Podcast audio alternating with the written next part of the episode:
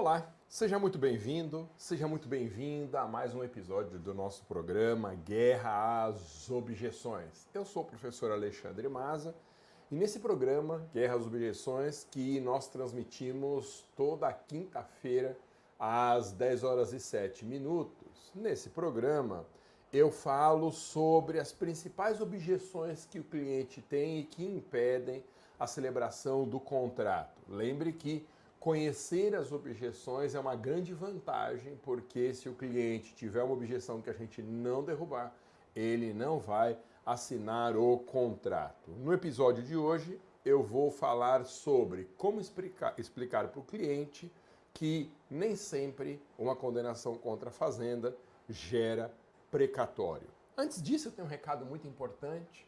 Daqui a alguns dias, na semana que vem, começa a segunda edição do nosso treinamento grátis Advogue para Servidores Públicos do Zero ao Primeiro Cliente em um mês. Esse treinamento é 100% online, vai começar nessa segunda aqui e ele é um treinamento focado para quem quer virar a mesa na advocacia e abrir uma nova frente de atendimento no escritório, advogando para servidores. E eu vou te provar nesse treinamento que advogar para servidores é o seu futuro na advocacia. Então, para se inscrever gratuitamente é muito simples. Você clica no link que está na bio do meu Instagram, se você me segue pelo Instagram, o bio é aquela descriçãozinha de perfil. E se você estiver em qualquer outra rede, eu sempre sou professor Masa nas redes. Você sempre me acha no YouTube, no Twitter, no Periscope, no Facebook, na fanpage, em todas as redes. Você sempre me acha como professor Masa. E aí nas outras redes, você clica aqui embaixo desse vídeo que haverá um link para a sua inscrição. Muito bem, vamos falar hoje sobre esse tema. Explique para o cliente. Nem sempre haverá um precatório. Ô Masa, qual que é a importância de eu refutar objeções? Então vamos começar por aí para reforçar essa ideia que eu sempre gosto de repisar. Bom, objeções são barreiras mentais que o cliente tem e que impedem ou dificultam a assinatura do contrato, a nossa contratação. Sempre que o cliente sai da reunião sem ter assinado o contrato é porque ele tinha alguma objeção que você não derrubou ou uma objeção de que o serviço é muito caro, ou de que vai demorar para receber, ou uma objeção de que o valor é muito pequeno, o judiciário é muito moroso, tenho medo de sofrer perseguição. De qualquer forma, a gente precisa conhecer antes as principais objeções do cliente para que a gente chegue na reunião preparado para essa refutação. Porque se a gente não levar esses argumentos pré-prontos, é muito difícil na hora te ocorrer assim um super argumento se o cliente vier com alguma coisa nova. Sempre vai ter um risco, um pequeno delta de possibilidade de o cliente aparecer com uma objeção que nós não conhecíamos. Aí é preciso ter um pouco de jogo de cintura ali. Mas praticamente todas as objeções a gente já pode ir mapeando e essas objeções dependem da oportunidade de negócio. Um cliente que é contribuinte e tem um estabelecimento comercial funcionando e aí sofreu a lavratura de um auto de infração de ICMS, ele tem um tipo específico de objeção. Já se o cliente é servidor público, as objeções são em outra linha. Até o medo de perseguição é diferente. Um cliente que vai entrar com uma ação anulatória contra a lavratura de auto de infração, o medo que ele tem de perseguição é da fiscalização. Se for um servidor público que foi demitido por processo disciplinar, o medo que ele tem de reintegração é de ser perseguido. Então, o cliente pode ter medo, mas a gente precisa analisar qual é a oportunidade na qual a gente está prospectando e conhecer a lista das pelo menos mais prováveis barreiras que o cliente tem na cabeça dele para impedir a nossa contratação. E uma dessas objeções claras é o sistema de precatórios. E de fato, isso nós podemos concluir muito rapidamente para quem lida com servidores públicos ou contribuintes, que quando a gente advoga no proveito econômico, Ou seja, quando a nossa pretensão principal é receber recursos para o cliente, o precatório é um pesadelo.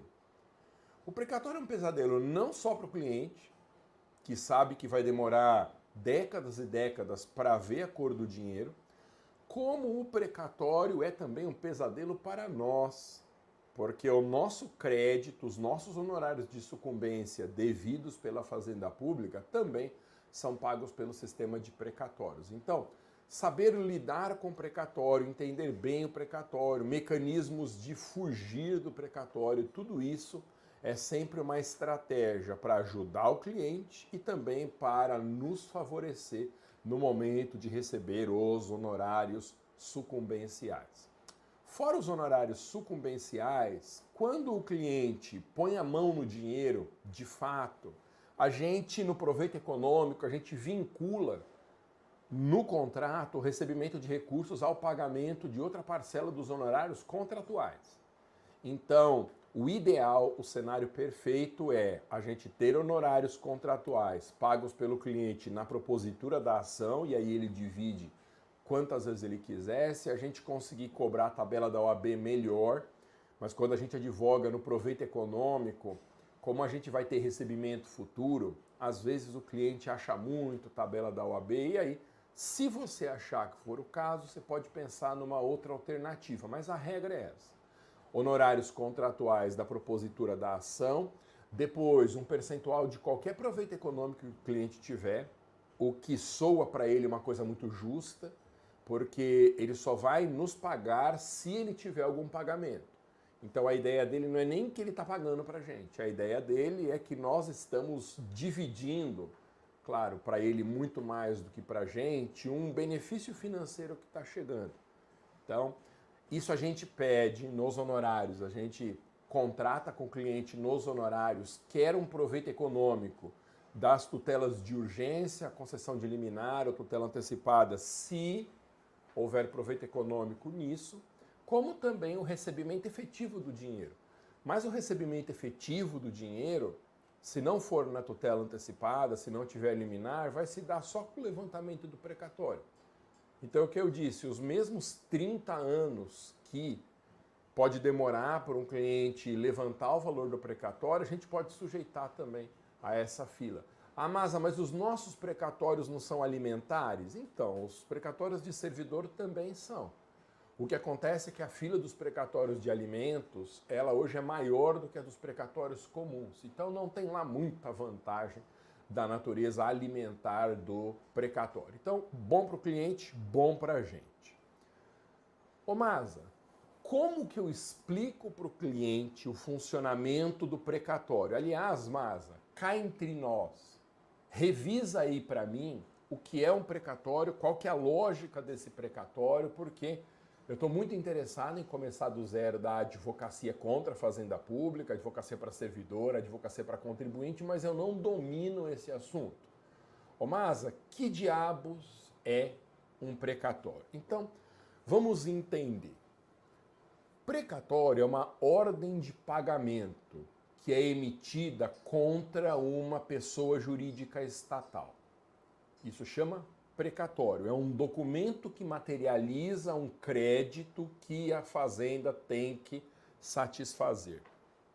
Bom, por que, que existe o precatório? Primeira coisa que tem que ser entendida é que a gente só fala de precatório se houver obrigação contra a fazenda pública para realizar um pagamento na via judicial. Nem sempre o que a gente consegue numa ação judicial é uma ordem de pagamento. Às vezes a gente nem quer receber, a gente quer alguma outra coisa, aí não tem precatório.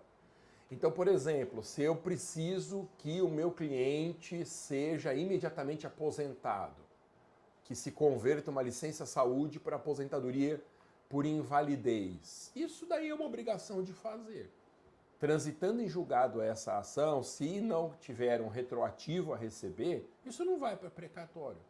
Transita em julgado e a fazenda recebe a ordem de cumprimento. Aí não tem precatório. Se eu preciso de um documento, e é isso que me interessa, então advogo para contribuinte, ele precisa de uma certidão positiva com efeitos de negativa para participar de uma licitação. Eu ganhando essa causa não tem precatório, porque não é obrigação para pagamento. Essa também é uma obrigação de fazer. Às vezes tem obrigação de não fazer. A gente obtém uma ordem judicial para impedir que o tributo seja cobrado a partir de uma base de cálculo irregular.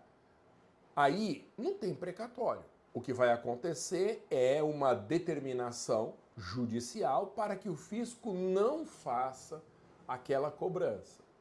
Veja, a única hipótese em que a gente cogita de precatório é para pagamento em dinheiro. E quando eu falo pagamento em dinheiro, ainda tem que ser feita uma distinção. Às vezes, o pagamento em dinheiro que a gente quer é um pagamento contínuo, porque é uma complementação do recebimento de vencimentos pelo, pelo servidor público. Então vamos supor o seguinte: vamos supor que o nosso cliente esteja há 10 anos sem receber um aumento remuneratório que sequer atingiu o índice inflacionário. Quer dizer, a inflação vem corroendo a remuneração do servidor. Essa é uma causa muito importante que eu ensino para os meus alunos e que precisa de uma distinção. Veja, há uma farta jurisprudência do Supremo Tribunal Federal no sentido de que o judiciário não pode forçar o executivo a enviar o projeto de lei para determinação de aumento de servidor público. Só que a gente não vai pedir nessa oportunidade que haja um aumento para todo mundo.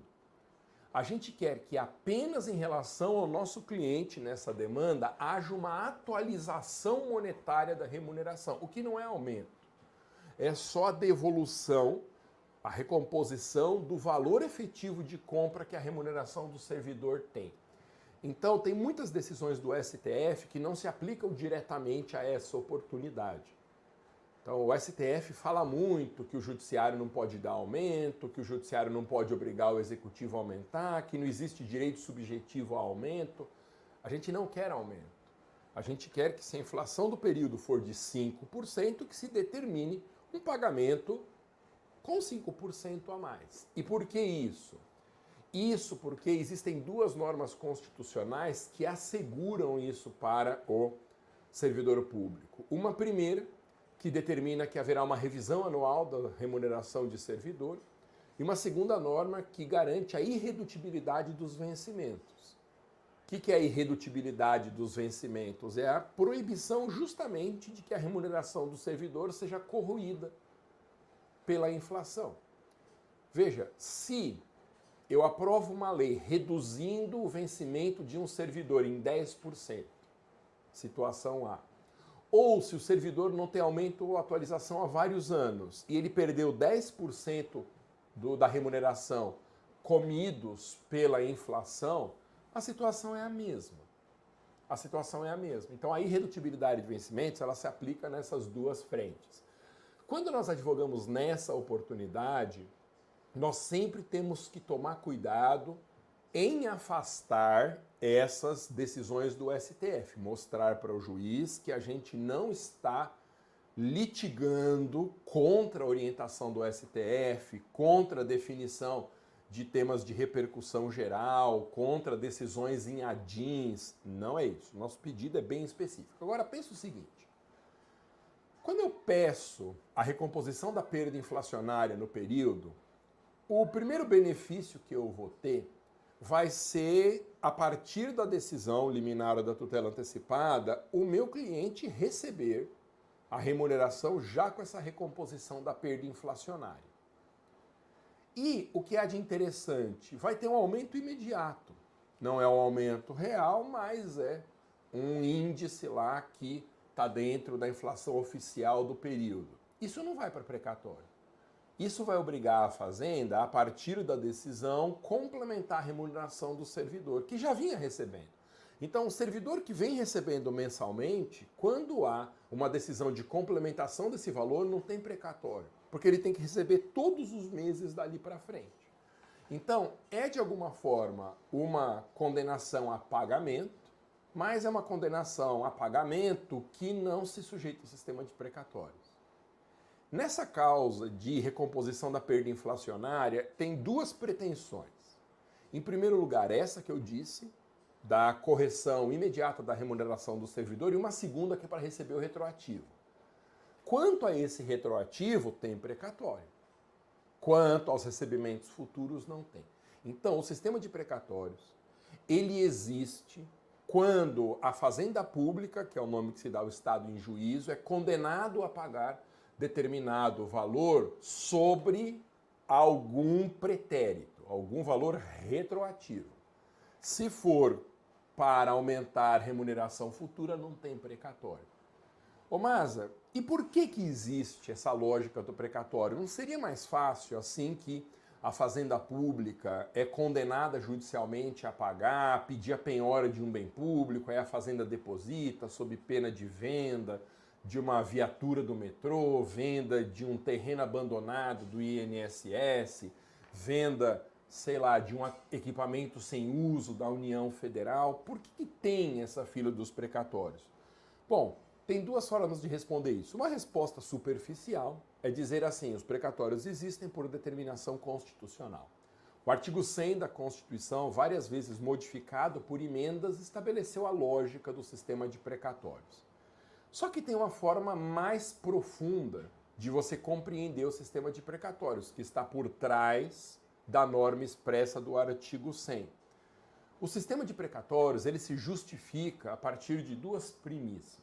Primeiro, o princípio da isonomia. A ideia de um precatório é receber ou respeitar uma ordem cronológica de condenações. Não é justo que alguém que foi favorecido por uma condenação a pagamento hoje contra a União Federal receba na frente de alguém que tem a mesma ordem de pagamento que foi expedida há cinco anos atrás. Então, as filas, as ordens cronológicas são imposições do princípio constitucional da isonomia, que se distribui em várias normas. Né? Artigo 5 caput, a isonomia está prevista também lá no 37 caput, com o nome de impessoalidade. A Constituição tem um subsistema todo de proteção da isonomia e o precatório é um desdobramento da aplicação da isonomia. Aliás, é por isso que existe mais de uma fila de precatório por unidade federativa ou unidade estatal, justamente para aplicar a segunda parte do princípio da isonomia, que tem que tratar desigualmente os desiguais, é que a Constituição abriu mais de uma fila. A fila normal dos precatórios, a fila de quem tem precatórios de natureza alimentar, porque se pressupõe que esse seja um crédito mais urgente que o outro, então eu estou tratando desigualmente os desiguais e ainda tem os precatórios de altíssimo valor que são negociados à parte, tá? E que não seguram mais a fluência de nenhuma das duas filas. Então a isonomia é a primeira razão sistêmica que justifica o precatório. Segunda razão que está por trás do artigo 100 da Constituição e mais importante, a impenhorabilidade dos bens públicos. Bens públicos não se sujeitam à constrição judicial. O que, em termos práticos, significa o seguinte: aquela minha ideia de penhorar viaturas do metrô é um pedido juridicamente impossível. Quando eu peço para penhorar um terreno do INSS, esse pedido é juridicamente impossível. Quando eu peço para penhorar bens sem uso da União, esse pedido é juridicamente impossível. E entenda por quê. Os bens públicos, eles são inalienáveis. Eles não podem ser vendidos porque eles não pertencem à entidade federativa, eles pertencem à população. A entidade federativa é uma mera gestora desses bens. Então eu não posso vender um bem que pertence à coletividade, a não ser que haja um processo de desafetação, mas aí é outra coisa. Se eu não posso vender, a penhora é inútil. O que, que adianta eu penhorar uma viatura do metrô se depois eu não posso levar à venda essa viatura e entregar o produto da venda para satisfação do crédito. Então, a impenhorabilidade é uma derivação da inalienabilidade. Algumas decisões do STF vêm criando mitigações à lógica dos precatórios. Então, por exemplo, o metrô. O metrô normalmente é uma sociedade de economia mista, às vezes empresa pública, isso muda de um lugar para outro, mas é sempre estadual. O metrô é um meio de transporte que cerca de 10 estados brasileiros têm. É um meio de transporte muito caro, então não é toda a capital que consegue ter um metrô. Mas nas capitais que tem metrô e mais o Distrito Federal que tem o seu, o metrô é organizado como uma empresa da administração indireta, seja empresa pública ou sociedade de economia mista. Como o metrô presta um serviço público, sempre a doutrina e a jurisprudência sustentaram que o metrô, embora seja uma pessoa jurídica de direito privado, está sujeito à execução por precatório. Porque se eu penhorar um trem do metrô, o serviço para. E serviço público não pode parar pelo princípio da continuidade. Só que de uns meses para cá, o STF se posicionou dizendo que não há sistema de precatório no metrô, o que em tese significa que todos os bens pertencentes ao metrô podem ser penhorados, alienados e o produto dessa venda entregue a um eventual credor. Isso é muito curioso porque sujeita o metrô ao sistema comum de execução do Código de Processo Civil e não ao sistema especial do artigo 100. Entendido? Então, a lógica do sistema de precatório é essa lógica aí. Um bem público não pode ser vendido, se ele não pode ser vendido, não dá para penhorar, se não dá para penhorar, o sistema tem que ser outro. O sistema é uma ordem de pagamento que, se envolver valores pretéritos, não vai ter previsão orçamentária imediata, e aí essa ordem vai entrar no final da fila de pagamento cronológico para que o legislador tenha tempo de inserir aquela dívida na lei orçamentária. A lógica de precatórios é essa. Ô Masa, tudo bem, a lógica de precatórios eu já compreendi. Agora, Masa, que, que eu faço quando o cliente me pergunta como funciona precatório e eu dou mais ou menos por cima essas explicações, mas e se o cliente objetar, como a gente diz, a demora no pagamento de precatório para dizer que não quer entrar com a ação, que vai pensar melhor, ou seja, se ele tivesse objeção e eu não souber como que eu lido. Ô Masa, dizendo de uma forma bem direta, quais são os melhores argumentos para refutar a objeção do cliente de que haverá precatório e que, portanto, o recebimento do dinheiro a que ele tem direito vai demorar para acontecer? Bom, são vários os argumentos. Primeiro argumento importante: se nós advogarmos no proveito econômico, Quer dizer, se aquilo que nós estamos pedindo vai gerar um crédito contínuo para o nosso cliente, vai trazer um benefício econômico para ele, ou porque ele vai receber mais se for servidor, ou porque ele vai pagar menos se for contribuinte, as liminares e tutelas antecipadas produzem esse efeito sem que haja precatório. Então vamos trabalhar em dois cenários aqui. Aquele primeiro cenário que eu disse. Servidor público vem recebendo sem nenhuma atualização monetária do recurso.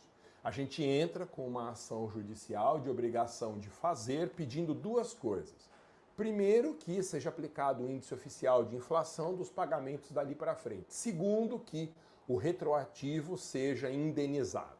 Bom, quanto ao retroativo indenizado, não tem o que fazer tem que esperar precatório se superar o valor da OPV de que eu falo daqui a pouquinho.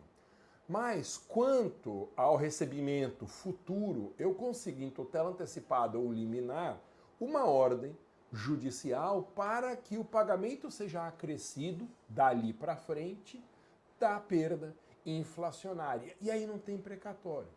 Então, no mínimo, o cliente vai se favorecer por meses e meses, talvez anos e anos de um salário que é maior. Ele não é realmente maior, porque isso seria um aumento que só o legislador pode dar e a gente não consegue por via judicial, porque viola inúmeras decisões do Supremo Tribunal Federal, mas no final do mês é algo a mais que ele recebe. Então, quando a gente advoga no proveito econômico para servidor público, a gente tem que explicar que há um benefício imediato. Segundo cenário, no caso de contribuinte, suponha um contribuinte que tenha pago tributo a maior. Tem várias possibilidades do que fazer. Eu posso ir para a via administrativa, pedir a restituição, eu posso entrar com uma ação judicial de repetição de indébito, eu posso pedir a compensação de tributo, são várias estratégias. Veja, nesse caso em que o cliente quer um proveito econômico, receber de volta aquele valor, existe uma possibilidade de a gente conseguir o direito à compensação. O que significa abater dos pagamentos futuros aquele crédito que é reconhecido judicialmente que provém de um pagamento equivocado ou a maior. É preciso tomar um pouquinho de cuidado como a gente formula esse pedido de tutela de urgência para a gente não contrariar diretamente entendimento do STF e do STJ, mas isso é possível. E perceba, em vez de eu esperar 3, 4, 5 anos para transitar em julgado uma ação de repetição de indébito e depois mais 30 anos na fila dos precatórios, eu posso pedir a compensação. De modo que mês a mês nos pagamentos futuros seja abatida uma parte daquele crédito. O que, vamos combinar, é muito parecido do que receber uma bolada do poder público, com a vantagem de que a compensação traz um benefício imediato, porque o contribuinte pagará menos tributo dali em diante. Entendido? Então, esse é um outro jeito da gente explicar para o cliente que o precatório não é uma inevitabilidade. Segundo argumento importante, para afastar a objeção do cliente a respeito da existência do sistema de precatórios. Mais uma vez, eu quero te lembrar a lógica das obrigações de pequeno valor, OPVs ou requisições de pequeno valor que são nomes absolutamente sinônimos. Lembre, a Constituição no artigo 100 foi alterada várias vezes. Como a fila dos precatórios virou uma palhaçada inaceitável, uma emenda constitucional trouxe uma mudança significativa no sistema de pagamentos da Fazenda Pública. Foi feita uma divisão fundamental, dizendo o seguinte: olha, é preciso que a entidade federativa aprove uma lei ordinária estabelecendo um teto de pagamento para condenações judiciais dentro do qual não haverá precatório. Haverá espécie de um rito sumaríssimo para pagamento. Isso, de uma certa forma, alivia o sistema de precatórios para condenações de pequeno valor, que são a maioria absoluta dos casos que estão na fila de precatórios. E como que funciona a OPV? A Constituição deu uma ordem para o legislador federal, estadual, distrital e municipal aprovar a lei que regulamenta no seu âmbito a requisição de pequeno valor. A Constituição determinou ainda que esse legislador vai ter que definir duas coisas. Primeiro, o limite da OPV, e essa é uma avaliação discricionária do legislador, se me perdoem, é, a utilização do nome discricionário, que é de direito administrativo, para o exercício da atividade legislativa, que é só um esforço didático, mas há um poder discricionário do legislativo na definição disso. Qual que é esse teto? É muito interessante que depende da entidade federativa. Existem unidades federativas em que o teto é de 60 salários mínimos, ou seja, até 60 salários mínimos não há sistema de precatório. Existem entidades federativas que não trabalham com base em, em salários mínimos, então unidades de valor fixadas pela própria entidade, como a por exemplo, podem ser utilizadas. Então, determinada quantidade de unidades de valor daquela entidade federativa é o teto da RPV. Hoje no Brasil, a média é um sistema de RPV que paga até 20 salários mínimos, aí na casa de 20 mil reais, e 10 salários mínimos, na casa aí de 10 mil reais. Então, em geral, fica entre 10 e 20 mil reais. O problema é que as entidades federativas foram malandras e começaram a aprovar leis sucessivas que reduzem o próprio valor da RPV. E será preciso uma hora o Supremo Tribunal Federal se manifestar ou a Constituição ser alterada para diminuir esse mecanismo cruel que vai reduzindo lei após lei o limite da OPV. Porque se você colocar um limite muito baixo, você frustra a lógica da emenda constitucional das requisições de pequeno valor. Você imagina uma lei que diga que no município de Guarulhos, por exemplo, minha cidade, que eu suponho que a RPV seja de 10 salários mínimos, aprove uma lei dizendo que a RPV em Guarulhos passa a ser de mil, é, de mil reais. Veja, condenações contra o município no valor de até mil reais são em pouquíssima quantidade. Porque dificilmente a gente poderia imaginar alguém que se aventure numa ação judicial para receber, no final das contas, um valor inferior a mil reais. Não vale nem a pena, em termos práticos, a propositura dessa demanda. Então, algum limite precisaria ser estabelecido. O fato é que essa lei tem que dizer o limite da, da RPV e o prazo para pagamento. Esses prazos para pagamento, em média no Brasil, variando de uma entidade para outra, são entre dois e três meses. E aí como que funciona? Vamos supor, voltando ao caso do município de Guarulhos, que eu, Alexandre Maza, tenha ganho uma, tenha ganho uma ação indenizatória contra o município de São Paulo, de Guarulhos, para reposição de um prejuízo que uma viatura guarulhense me causou num acidente de carro, e a condenação tenha sido de 9 mil reais. Veja, se está dentro do limite da RPV guarulhense, não tem sistema de precatório. Guarulhos, uma vez sendo condenado e transitando e julgada essa condenação, ele terá o prazo legal, suponha, de dois meses, para depositar esses 9 mil reais. Em geral, numa conta atrelada à vara do juiz que deu a decisão.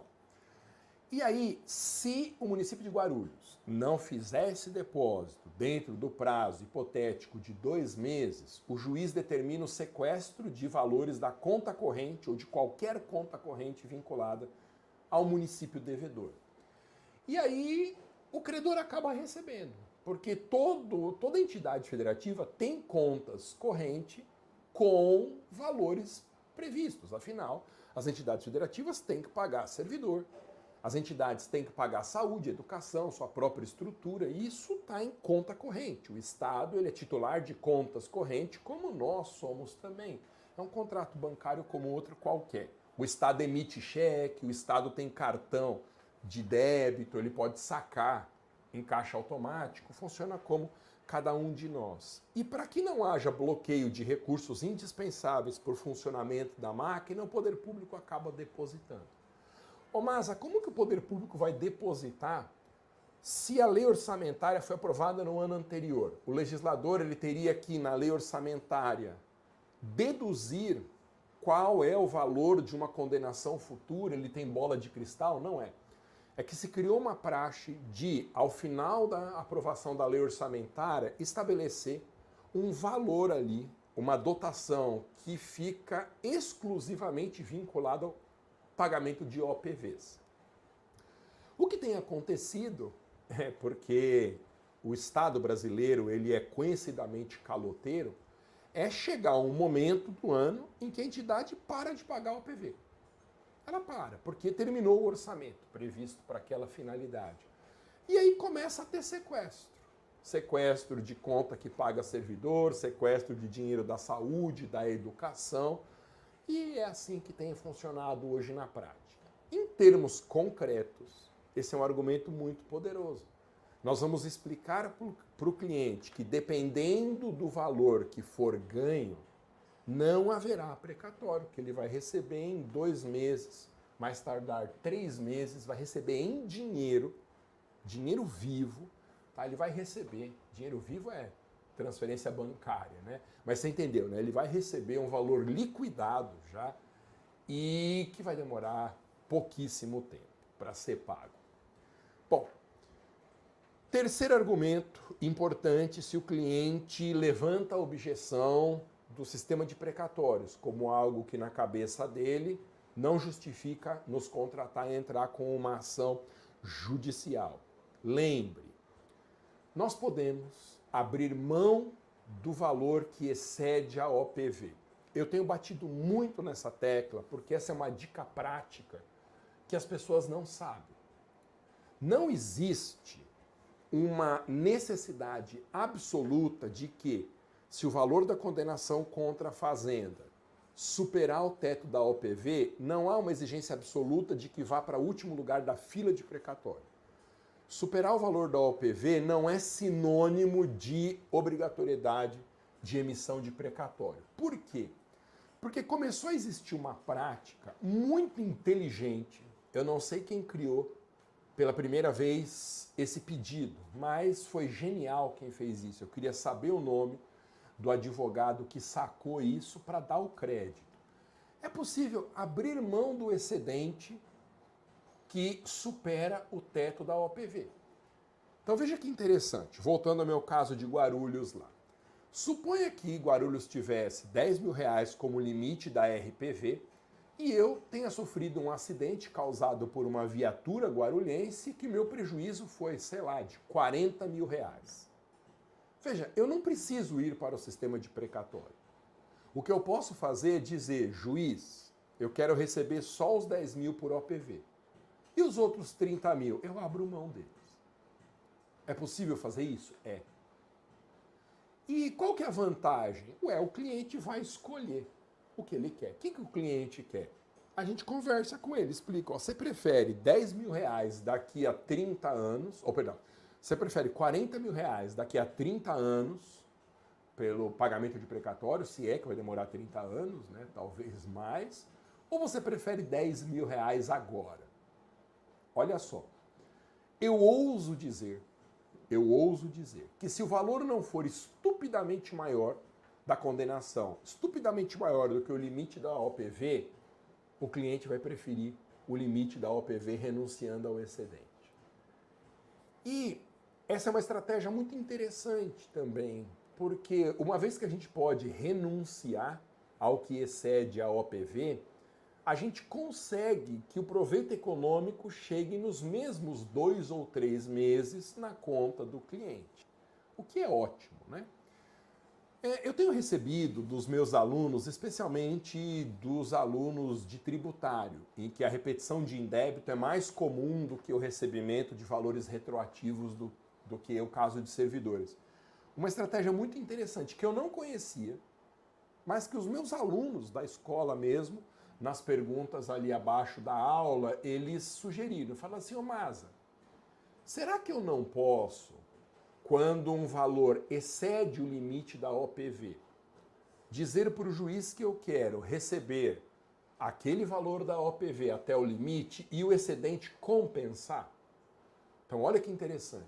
Suponha que eu tivesse um, uma restituição de indébito julgada procedente contra o município de Guarulhos, porque eu paguei tributo a mais no montante de 100 mil reais. Transitou julgada a decisão. Eu posso pedir para o juiz que ele me pague 10 mil reais no sistema de OPV e os outros 90 eu compense? Em vez de eu abrir mão do excedente, eu mudo o que eu quero que como seja realizado o pagamento desse excedente. Olha, a solução é muito curiosa.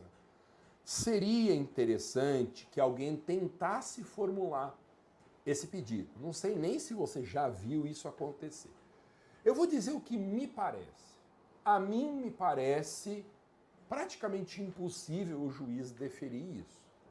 Porque se isso fosse possível, pensa comigo, haveria sempre um sistema híbrido em que até o valor da OPV o pagamento seria em dinheiro e o restante do crédito seria ou mandado para o sistema de precatórios ou autorizando a compensação. Isso me parece que é um pedido sem sentido, que tende a ser indeferido pelo juiz. O juiz vai dizer: bom, é uma coisa ou outra. Você quer exceder, é, abrir mão do excedente ou você quer compensar? Não vejo como, neste momento atual, a gente combinar as duas coisas. Em todo caso, tudo é possível. Né? Quando alguém teve a brilhante ideia de renunciar ao, ao excedente da OPV, nunca ninguém tinha pensado. E parecia uma coisa impossível, porque nunca tentava. De repente pode dar certo. Não acho que isso se dê, que seja possível hoje, mas é legal alguém tentar. Não tenho recomendado que se faça, mas afinal das contas, no final das contas é uma tentativa. Último argumento importante para afastar a objeção do cliente de que não vale a pena entrar com a ação por causa do sistema de precatórios. Lembre, hoje, é uma frase que eu repito aqui 700 vezes: precatório é dinheiro no bolso. Ô Masa, como assim? Então, se eu ganho um precatório hoje, tem 30 anos para receber, dinheiro do bolso do fisco, né? Da Fazenda Pública, dinheiro no bolso de daqui a 30 anos. Não. Eu tenho batido muito nessa tecla de que os precatórios podem ser vendidos. Qualquer pessoa que é titular de um precatório pode ir na praça, negociar em um mercado aquecidíssimo, negociar isso que não deixa de ser um título de crédito ou algo similar a um título de crédito, que não se sujeita às leis do direito empresarial, como os demais títulos de crédito, mas que tem uma lógica parecida. E quando se começou a fazer isso, negociar na praça precatório, o mercado era um mercado inexperiente. Então, as empresas que compravam precatório faziam isso pagando um percentual muito baixo. Então, sei lá, a pessoa que tinha um precatório de 100 mil reais, ela só conseguiria vender logo após a expedição do precatório por 10, 15% disso, porque não havia concorrência entre os potenciais é, compradores. Hoje, esse mercado é tão oceano vermelho, tem tanta empresa que vive disso, tem tanto particular que vive disso, porque é um negocião, isso é um investimento. Isso é como se fosse uma aplicação financeira. E o Estado demora para pagar, mas ele paga. Não há caso em que um precatório não é pago. Ele pode demorar os 30 anos. Ou então ser um precatório daqueles de valor monumental e ter que se negociar ali o que fazer. Mas ele vai ser pago. E isso é um papel que se negocia no mercado. Hoje tem tanto que a concorrência fez o valor médio de pagamento de precatório subir muito. Então, no mínimo, no mínimo, hoje se vende um precatório recém-emitido. Depende muito de qual é o valor, depende muito de qual é a entidade, se ela é mais ou menos caloteira, se a fila demora mais ou menos, mas 50% é o que na média de mercado se paga para um precatório recém-expedido. E aí a gente precisa fazer uma conta com o cliente. Como a gente pode vender o precatório pela metade do preço, na hora em que sair uma condenação que supera a OPV, a gente tem que fazer uma conta com o nosso cliente. Então, por exemplo, vamos supor que eu tenho uma condenação de 10, de 20 mil reais contra Guarulhos e o limite da OPV seja de 10 mil reais. Eu posso fazer duas coisas. Ou eu renuncio aos 10 excedentes, ou eu vendo esse precatório, tentando negociar por mais do que 10 mil reais. Neste caso específico, eu orientaria o cliente a aguardar a emissão do precatório e negociar na praça, porque se eu vendesse por mais de 50%, que é muito provável, eu receberia mais do que os 10 mil reais da OPV. Então hoje a lógica funciona assim. Se a condenação for um pouquinho acima da OPV, vamos dizer aí 50% até 60% acima da OPV, vale a pena renunciar. Agora, se superar 100% do valor da OPV, então um, um, um, estado, por exemplo, como Goiás, que eu acompanhei até pouco tempo atrás, a OPV era de 20 mil reais. Suponha que a condenação contra o estado de Goiás tenha sido de 50 mil reais. Não vale a pena renunciar aos 30 que excedem 20 porque eu posso pegar esse precatório de 50 e negociar por pelo menos 25. Você entendeu? Então, tudo isso está sobre a mesa como estratégias que a gente pode definir com o cliente depois que a condenação transitar em julgado, porque eu posso escolher lá na frente essa renúncia da OPV e que eliminam essa ideia de que o precatório representa necessariamente uma espera cruel de 20, 30, 40 anos para receber. E você percebe que a gente desmonta a objeção do cliente, mas a gente tem que estar preparado para isso. Então, quando nós vamos atender um cliente que está pedindo uma indenização, ou que quer pedir uma indenização, esse raciocínio do precatório tem que estar na ponta da língua, porque se ele falar nessa demora, se ele reclamar que pagamento de precatório vai demorar décadas e décadas, a gente tem que ter na ponta da língua esses argumentos. E como que a gente faz isso? A gente tem que focar o nosso atendimento em oportunidades de negócio que a gente pré-estabeleceu. Para que quando a gente receba um cliente, não haja novidades incríveis e coisas que o cliente pode tirar ali da cartola e nos pegar de calça curta e aí porque a gente não conseguiu na hora ter um raciocínio que afasta a objeção, ele vai embora e a gente perde esse cliente que com tanto custo foi prospectado. É isso. Muito bem, eu tenho um recado importante. Estão abertas as inscrições para a turma 2 do meu treinamento gratuito Advogue para servidores públicos do zero ao primeiro cliente em um mês. Esse treinamento vai ser agora, semana que vem, entre os dias 22 e 26, também conhecidos como segunda-feira agora até sexta-feira da semana que vem, e será um treinamento 100% online gravado. Então, você pode receber o link que eu vou te mandar e assistir durante a semana que vem, né? Porque as aulas vão ficar disponíveis só alguns dias no horário que for mais conveniente. Então não tem aquele negócio de você ter que adaptar a sua agenda ao treinamento. Na verdade, é possível que você adapte o horário do treinamento à sua agenda. E nesse treinamento eu vou te mostrar por que, que advogar para servidores públicos vai ser o seu futuro na advocacia. Para se inscrever gratuita, gratuitamente é muito simples. Todas as minhas redes sociais estão com esse link espalhado. No Instagram você encontra na descrição da minha bio, né, descrição do perfil, esse link para fazer a matrícula já. E nas minhas outras redes sociais, você sempre me procura por Professor Maza, no Facebook, no Instagram, no Twitter, no Periscope, onde você quiser. Você me acha como Professor Maza. Aqui abaixo da descrição desse vídeo, bem aqui, ó, vai ter o link também para você fazer a sua matrícula gratuitamente. Faça a sua matrícula.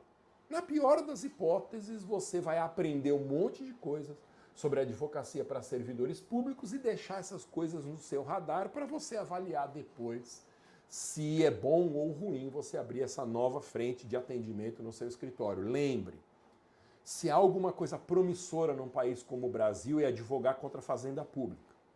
Porque as causas contra a fazenda não vão diminuir. As causas contra a fazenda só vão aumentar. Dia após dia, o fisco e os empregadores públicos fazem barbaridades, praticam inconstitucionalidades, violam direitos adquiridos, atos jurídicos perfeitos. Isso é o dia a dia de quem é servidor público. E isso só vai aumentar.